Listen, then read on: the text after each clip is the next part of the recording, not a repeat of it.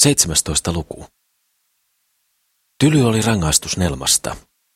Liian tyly tällaisesta teosta. Mikä siinä oli niin pahaa? Miksi se oli pahaa ja häpeällistä? Käkriäisen Ananiaskin oli Nelman lähtiessä ollut niin välttelevä. Nelma ei tosiaan voisi enää mennä edes Käkriäisille, kun täältä vankilasta pääsisi. Miksi kohtalo häntä runteli? Tyttö muisteli äitiään ja hänen teloittamistaan. Inhoten ja kumminkin hänet salaisesti hyväksyen. Ja suri, että hänen oman elämänsä näytti täytyvän kulkea samanlaista latua. Ja jollakin tavoin Nelma turtui. Istut tässä kesäsi ristikkojen takana, kaupungissa, josta hän ei nähnyt muuta kuin kattoja, ja pihalta tuskin vilahduksen järveä. Kuinka hän yhä ikävöi kotijärvien rannoille – kotoisiin lehtoihin. Mutta nyt oli hänen kirjoissaan varkaan merkki. Ja millä hän sitten eläisi? Ihmiset kysyivät entisen paikan todistuksiakin. Työhuoneessa neuvoi eräs toveri häntä rupeamaan nuorten herrojen pariin. Niin nätti tyttö kuin hän oli. Mitenkä? Ne asiat Nelma kyllä tunsi, mutta omassa itsessään hän ei ollut niitä kokenut joten niissä ei ollut hänen mielestään mitään pahaa oikeastaan. Kuitenkin äiti oli joskus tuntunut hänestä niin iljettävältä. Neljän kuukauden kuluttua Helsinkiin. Pääsi tarjoilijaksi johonkin kansanruokalaan Sörnäisin puolelle. Sellaiseen, joita mainitaan nimellä kuppila. Luojan kiitos, omistaja, sosialisti, ei kysynytkään häneltä todistuksia. Sanoi vain ottavansa erikoisen mielellään maalaistyttöjä. Ruokalassa oli hirmuinen kalina ja meteli, paitsi ainaista kiirettä. Nelman hermot olivat tylsyneet ja ärtyneet. Täällä väsytti ja koski hermoihin. Entä tämä ilkeä haju, rasvankäry ja satojen suoraan tehtaista tai rakennukselta tulevien työläisten vaatteet? Ilma hikeä ja ruokien löyhkää. Ruokien, joita Nelma tiesi valmistettavan usein pilantuneistakin aineista. Äskettäin kuului isäntä ostaneen maalta itse kuolleen sijaan. Niin juttelivat palvelustoverit. Merkilliset ajat. Ruoka katosi maailmasta. Mihinkähän se joutui? Nelma saattoi tuskin syödä oman keittiön sotkuja. Tällaista ei ollut ennen, siellä maalla. Ei hajua, eikä likaista sementtilattiaa. Äitikin piti mökin siistinä, ja Nelma rakasti puhtautta ja hiljaisuutta. Täällä paukkuivat ovet auki ja kiinni. Niistä kävi märkä ja kylmä ilma. Yhtä mittaa jäi Nelma tuijottamaan toimettomana eteensä, kädet helmassa. Nuo sirot ja melkeinpä valkeat kädet. Teki tehtäviään, jos häntä hoputettiin. Ei kuullut mehevimpiäkään sukkeluuksia. Oli väsynyt. Vetäytyi levolle heti, kun pääsi palvelijain huoneeseen. Korjaili ja somisteli vähiä vaatteitaan. Mietiskeli, kuinka saisi edes korinsa takaisin käkriäisiltä. Ei voinut sinne kirjoittaa. Häpesi. Sillä tavoin vietti miltei kaikki iltansa. Ani harvoin kävi toveriensa kanssa huveissa. Kerran isäntä haukkui hänet pahanpäiväisesti. Uhkasi ajaa hänet pois. Minne hän nyt täällä, vieraassa suuressa kaupungissa? Tovereiltaan ei kysynyt neuvoa, mutta joku heistä oli vihjannut, että Nelman sopisi ruveta vaikkapa ompelijattareksi, niin hän saisi istua ja tuumia. Saattoi hän sitä nyt koettaa. Nelma lähti pois ruokalasta, löysi viimein itselleen kamarin kaupungin laitamalla, ikkuna synkälle, mukulakivillä peitetylle pihalle päin, jonka nurkassa värisi lehdettömänä yksi ainoa syksyinen syreeni huonekaluina pöytä, tuoli ja sänky. Jo kotoaan maalta hän tiesi, että ompelukoneen voi saada vähittäismaksulla. Ja hän sai sen. Paperilappu ovelle, että tässä asui ompelijatar. Talonmien rouva tilasi ensiksi puseron ja hänen tyttärensä hameen. Sanelma koetti parastaan. Hameesta tuli toiselta puolen liian lyhyt, toiselta liian pitkä. Neiti sanoi, että hänen täytyy nyt lähettää se talonpoikaisille omaisilleen maalle. ja rouvan musliini oli muka pilattu. Somistaa omat pukunsa ja pukeutua Nelma kyllä osasi. Mutta pukujen tekeminen toisille oli vaikeampaa kuin hän luulikaan. Silti sai hän yhä hiukan työtä. Kylmä hänellä oli. Halkoja myötiin täällä kiloittain, eikä rahaa riittänyt edes kunnolliseen ravintoon. Yhtiö korotti vuokria. Nelma meni valittamaan talomiehelle, joka oli usein humalassa ja raaka. Niin nytkin. Lupasi auttaa Nelmaa vuokranmaksussa, mutta sellaisilla ehdoilla. Nelma oli hiukan katkeroitunut, mutta kuitenkaan hän ei hämmästynyt. Sellaisia sanoja hän oli kuullut aina. Hän lupasi kumminkin maksaa sen vuokran, mitä vaadittiin, ja poistui. Ehkä hän jostakin saisi rahat. Ompelukoneesta tultiin perimään maksua, joka oli jäänyt kahdelta kuukaudelta suorittamatta. Nelman oli nyt hankittava rahat, taikka kone vietäisiin pois. Ei ollut rahaa, ei toivoa.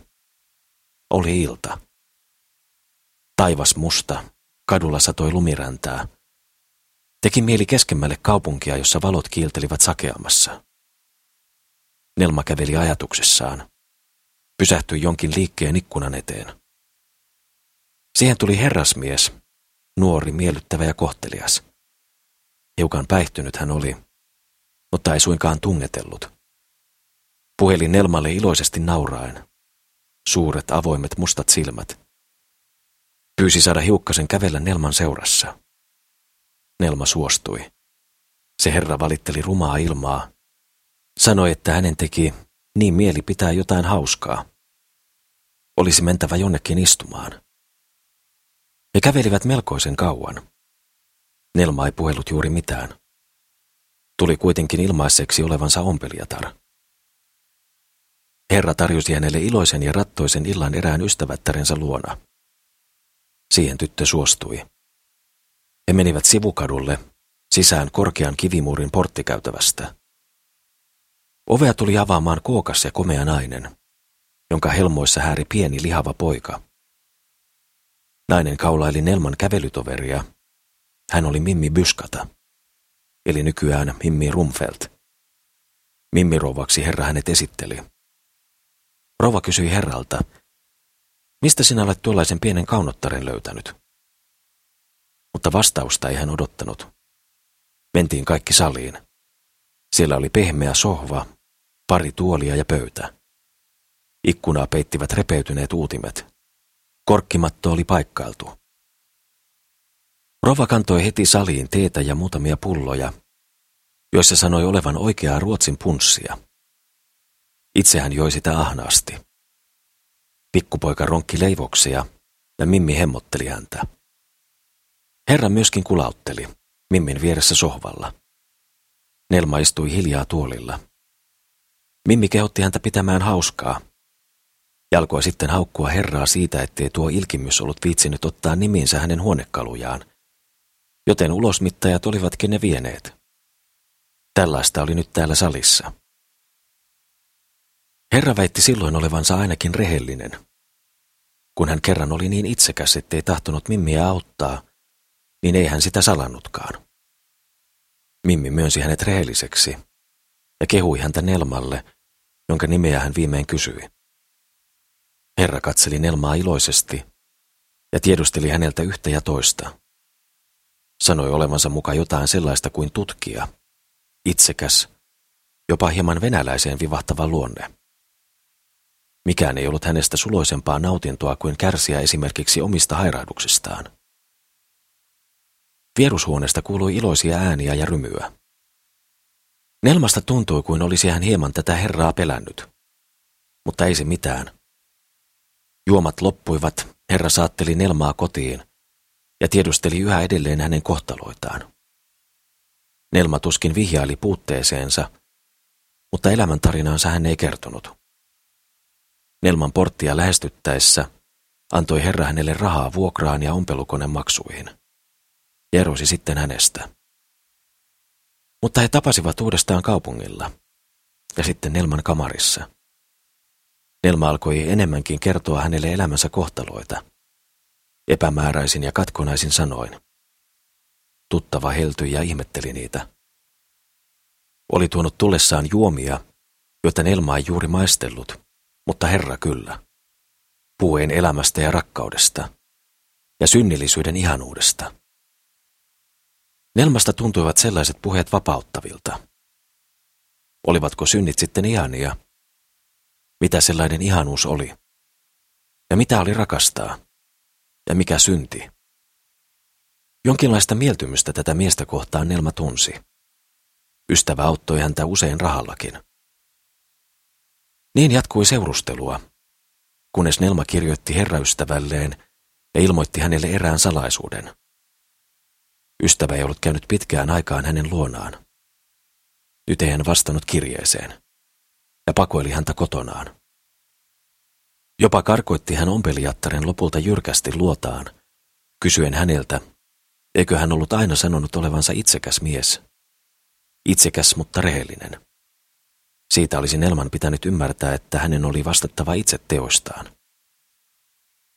Nelma ei mennyt sen jälkeen häntä enää tavoittamaan. Mutta kerran vielä tulivat he vastatusten kadulla. Nelma surkeana, rasittuneena ja hermostuneena. Toinen hienona, komeana ja iloisena. Kiiltohattu päässä, mustat hansikkaat kädessä. Herra pysähtyi juttelemaan Nelman kanssa. Puhui haltioissaan, kuinka järisyttävän liikuttavaa on nähdä maan multaan kätkettävän se turhuus, mitä sanotaan ihmiseksi. Hän oli näet menossa hautajaisiin. Sitten oli hänellä hyvin kiire. Hän kätteli, uiskutti mustalla hansikkaallaan ja katosi. Nelma joutui epätoivoon. Rakastunut ei hän ollut. Tosin joskus, iltoina ja öinä, kun tuo ystävä oli päihdyttänyt hänet juomilla ja sanoilla, oli tyttö kuvitellut tätä rakkaudeksi. Mutta nyt Herra oli hänet pettänyt. Puute jatkui. Vähän työtä, eikä hän jaksanutkaan muuta kuin ajatella kohtaloaan. Kuljeksi kaduilla ja ajatteli. Antautui sekä katkeruudesta petturia kohtaan, että rahapulassa hetkellisiin suhteisiin. Entisestä asunnosta täytyi hänen muuttaa. Raaka talonmies vainosi häntä siellä. Nyt sai hän kamarin jonkin eukon luona, ilkeän ja ahnaan, joka vaani häntä aina – Salli hänen olla, mutta muisti vuokranmaksut silmät säkenöiden. Kesällä, jolloin kadut tuntuivat melkein autioilta ja oli tukahduttavaa ja kuumaa, huomasi tuo eukko, ettei tyttö liikkunut enää poissa kotoa. Istui vain ikkunan ääressä, kuitenkaan ulos katsomatta. Istui syömättä ja juomatta. Ja hypisteli yhtä mittaa tukkaansa. Nelman huonekin oli epäsiisti. Eukko ajatteli Nelmasta voivan koitua aika harmia. Nyt tämä asukkio naurahteli joskus kummallisesti. Tytön vaatteetkin olisivat olleet kelpaavaa tavaraa, ja hänen ompelukoneensa. Eukko meni siis lääkärin luokse ja kuvaili Nelman hulluutta, lisäilen omasta päästään kaikenlaisia merkkejä siitä. Ja sitten vietiin tyttö yhtäkkiä poliisivoimalla hermosairaalaan maaseudulle, sellaiseen, jossa pidetään parantumattomia – ei Nelma mielestään suinkaan hullu ollut. Mutta sen hän tiesi, että hänet tahdottiin täällä tehdä hulluksi. Väsynyt hän oli, kipeä. Välistä häntä pyörytti hirveästi. Jäikö hullujen joukossa ihan tosiaan voi tulla hulluksi? Kun hän istui epätoivoissaan ja oli hermostunut siitä, että heikkopäiset ympärillä puhuivat ja tekivät ihan kauheita, kun hän istui ja nauroi ja hypisteli tapansa mukaan hiuksiaan, niin tuli hoitajatar kerran ja huudahti. Jaha, vieläkö pitää ajatella sellaistakin? Otetaanpas neidiltä nämä kiharat pois.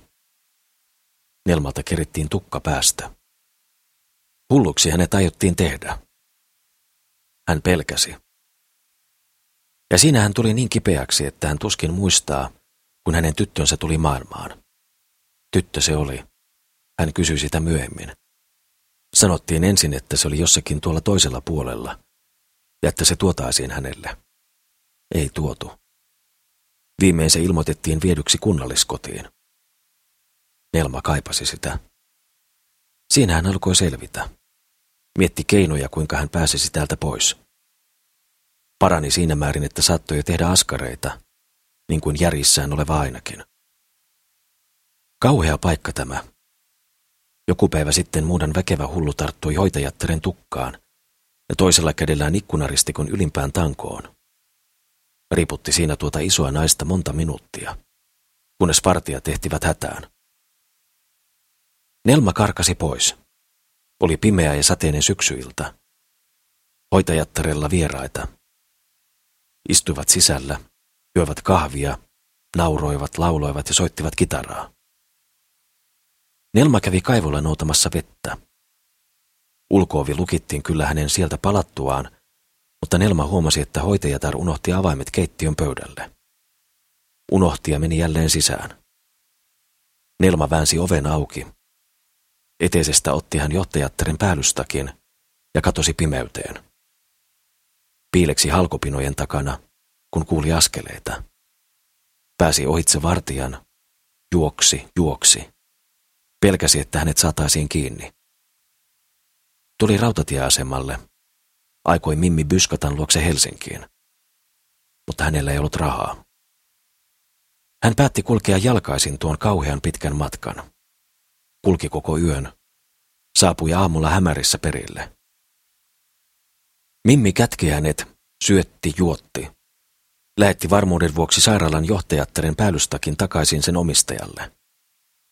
Kävipä vaatimassa Nelman tavaroitakin siltä akalta, jonka luona Nelma viimeksi asui. Hävytön akka oli ne jo myönnyt, mukaan Nelman vuokrasta. Silloin antoi Mimmi pikku ystävättärelleen omia pukujaan. Mimmillä niitä oli, vaikka hänen asiansa alkoivatkin jo sekaantua. Hän joi ja remusi ja juoksi katuja. Saadakseen parempia kavaljeereja oli Mimmi ruvennut käyttämään nimeä Mimmi Rumfeld – Hänellä oli ollut tuttavana eräs saksalainen upseeri, jonka nimi oli Strumfeld. Aatelinen nimi. Saksalaisuus oli nykyään muodissa. Mutta Strumfeld oli vaikea lausua, eikä Mimmi sitä osannut kirjoittaakaan. Hän muutteli siis vähän tuota nimeä ja esiintyy nyt aatelisen saksalaisen leskenä. Sekin temppu hankki hänelle muutamia uusia ystäviä. Mutta silti menivät Mimmin hommat nurin. Poliisi ahdisteli häntä metelin tähden, jota hänen huoneistossaan pidettiin. Ja talonomistajatar oli aina kimpussa. Jonkin aikaa Mimmi tuli toimeen. Hän sai vuokransa maksetuksi, mutta lopulta ei sekään auttanut. Nelma kuljeksi Mimmin mukana. Muutakaan neuvoa ei hänellä ollut. Lastaan olisi hänen välistä tehnyt mieli käydä katsomassa. Siitä varoitti Mimmi häntä, panisivat Nelman kunnalliskodissa työhön lapsen elatuksesta. Eikä Nelma tahtonut kunnalliskotiin. Niin pelkäsi hän jo hermosairaalaakin. Ja kuitenkin joutui hän vielä näiden laitosten tapaiseen paikkaan.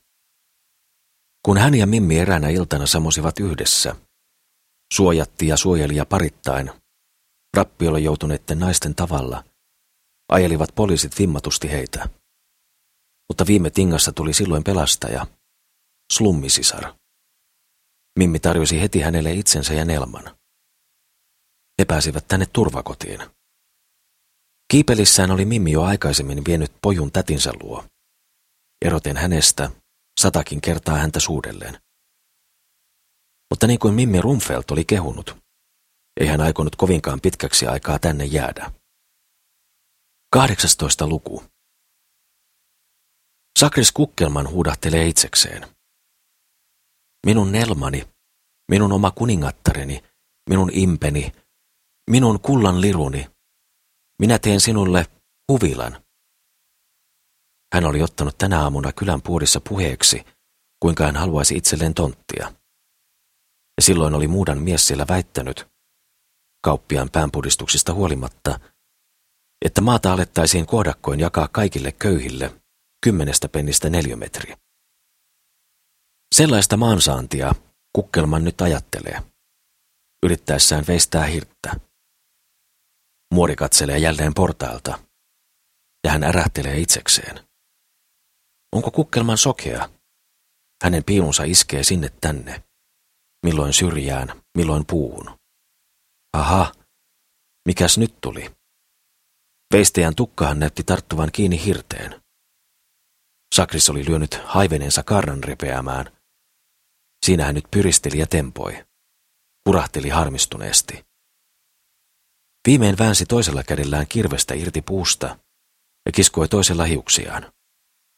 Muori nauraa hohottaa. Yhden hiustupsunsa oli kukkelman typistänyt piilulla poikki. Piteli kourassaan katkennutta tukkua. Katseli toiselle olkapäälleen valuneita hiuksiaan, ripisteli kulmakarvojaan ja huudahti. Äs, mitäpä nyt Nelma tämän päälle meinaa? Ja mitä tällainen merkitseekään? Muori kysyi. Minkä päälle? No, kun minun kaunis tukkaan poikkastu, vastasi Sakris. Poikkastu. Ja mikä se Nelma sitten on? jatkoi muori ivallisesti ja uteliaasti. Sakris Kukkelman oikaisi selkänsä pystyyn, nojautui piiluunsa ja vastasi. Nelmako? Ette te sitä tiedä. Minun heilini, minun nuori ja nätti heilini.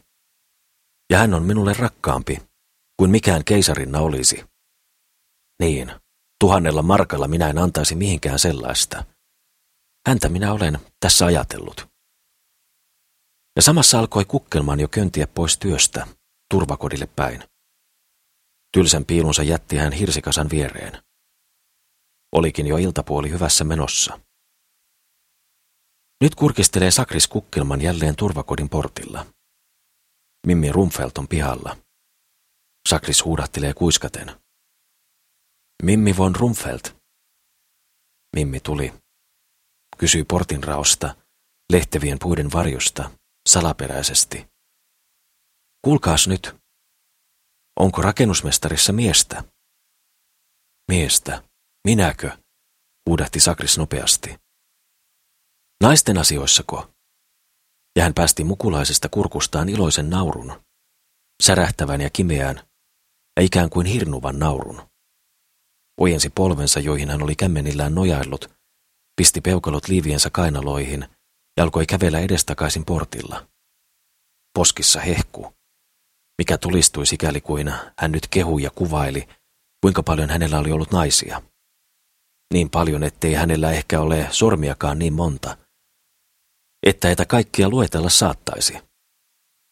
Ja kuinka ne kaikki olivat olleet rakastuneita häneen, tyytyväisiä häneen, olisivat antaneet vaikka sydänverensä hänen tähtensä, syöneet hänet elävältä. Mutta hänelle ei ole kuka tahansa kelvannut. Hänen oli täytynyt heitä hyljätä. He kyllä itkivät, mutta ei hän sille voinut mitään. Nyt vasta oli hänelle määrätty nainen löytynyt. Nelma. Etteikö siis Kukkelmanissa olisi miestä? Hän nauroi itsetietoisesti. Hänen keltaiset hampaansa kaikki näkyvät. Tätä ei Mimmi Rumfeld kuitenkaan ollut tarkoittanut. Silti hän ällistyi ja huudahteli. Ah, ah, ihanko totta? Herremin good. Minä itse melkein tahtoisin tulla herra Kukkelmanin kanssa. Minä vapisen aina kun ajattelen. Mutta tehän olette mieltynyt Nelmaan. Hän onkin niin nuori ja kiltti. Ah, te olette herkkunasse, rakennusmestari. Jaa, sitä minä olen, vastasi Rampa. Mimmi jatkoi. Mutta kuulkaas, nyt minä tarkoitin sitä, onko teissä miestä ottamaan kultasenne täältä. Mitähän Sakris nyt? Hän esittää jälleen heti tikapuitaan. Sellainen ei Mimmille kuitenkaan kelpaa. Karkureita ajettaisiin takaa ja saataisiin kiinni. Mutta mitähän jos rakennusmestari sanoisi olevansa Nelman sukulainen ja pyytäisi häntä viisaasti ja viekkaasti itselleen emännöitsijäksi? Ahaa, niinhän se olikin, huudahti Kukkelman. Niinhän se oli. Se on konsti, joka kävelee. Täältä jaetaan huushollerskat monille. Niin. Turhaa on piinata ihmiset, tehdä väkivaltaa, jos voi käyttää rauhallista konstia. Minä huomenna sanon täällä. Tulen tänne puhumaan, että olen Nelmalle sukua. Ja oikeastaan, enkö minä sitten olekin? Paljon, paljon enempi minä olen hänen puolestaan. Olenhan pian niin kuin yksi ja sama hänen kanssaan. Mutta minkälaisella tavalla nyt tehtäisiin? Siitä nyt neuvotellaan. Sakris esittää. Kuinkas jos sanon, että olen saanut kirjeen hänen äidiltään? Missä hänen äitinsä on? Niin, olen saanut kirjeen, että pitäisin silmäni hänen päällänsä. Ja minä pidän, niin kuin omat silmäni. Missä hän on syntynyt? Bravo, huudahti Mimmi. Mutta Nelman raukalla ei ole äitiä eikä isää. Hyi, ne olivat punikkeja, ne tapettiin. Nelma ei toki ole punikki, ja sen saatte uskoa. Sakris vastaa. Mitä te puhuitte? Punikki. Minun suojani alla saa hän olla punikki, niin paljon kuin tahtoo. Hän on Nelma. Ja hän on kuitenkin ihminen. Mutta kuinka me nyt tekemme? Eikö hänellä sittenkin ole kukaan, joka on käskenyt minut hakemaan hänet täältä pois? Mimmillä on sellainen henkilö tiedossa. Eräs Sanelma Kinnusen äidin käly. Huomiseksi sanoo hän ottavansa hänestä tarkemman selvän. Vielä pitäisi olla kirje, jossa tuo sukulainen pyytäisi Sakrista käymään ottamassa Sanelman hoitoonsa. Mutta sen kirjeen sanoo Mimmi osaavansa tehdä. Vielä selittelee Mimmi Sakrikselle, että tämä johtajatar on sellainen ja sellainen, ja että kuinka hänen edessään on ovelinta käyttäytyä. Ja ellei tämä onnistuisikaan, niin se on Mimmistä jännittävää ja suututtaa aika tavalla lohikäärmettä. Miksipä se ei onnistuisi, ihmettelee Sakris. Miksi hän ei päästäisi Nelmaa täältä? Täytyyhän minun saada huusholleska. Minä en voi muuten olla. Ja nyt juuri minä olen kuullut, että maata pitäisi saada kymmenen penin edestä neljömetrin. Ajattelen meille paikkaa tuolta Rekhalsista, Vantaankosken partaalta. Ja siellä minä ja Nelma, siellä me. Yhä kiihtyvässä tahdissa alkaa Kukkelman sitten puhua taas omasta tuvastaan ja Sikalasta, jonka hän rakentaa, ja Kanalasta, ja Trekoorista, jossa on stikkelperipensaita ja muita marjoja. Niin paljon, että niiden kauppaamisella eletään. Kuvailee kamaria, jonka ikkunalla Annan silmät eli ahkeraliisat kukkivat. Ja tyttöä, joka palvelee häntä, taikka paremminkin Sakris tyttöään palvelee. Kalpea on Sakris innostuksesta, mutta pitkässä ja kärjestä pystyssä nenässä palaa kaunis hehku. Johtajatar tulee, varoittaa jälleen Mimmi. Sakris vetäytyy aidan taakse. Hän odottelee siellä ja piirtää aikansa kuluksi lyijykynällään keltaiseen lankkuaitaan ison sydämenkuvan, jonka sisässä on ankkuri ja kirjaimet S ja K. Aika ilman hänen omaa impeään on kovin ikävä. Kummallista. Nämä kirjaimet sopisivat heidän molempien nimiin. Sanelmahan oli Kinnunen ja Sakris Kukkelman. Ihmeellisesti nuo yhteensoveltuvat kirjaimet tulivatkin siihen, aivan kuin itsestään, ikään kuin sitoen Sakriksen ja Nelman toisiinsa, niin kuin jo uni ja ennustuskin olivat sitoneet. Kovin merkillistä ja uskottavaa. Lopulta lähti Sakris turvakodin luota tomuista ja lämpöä huuruavaa tietä pitkin.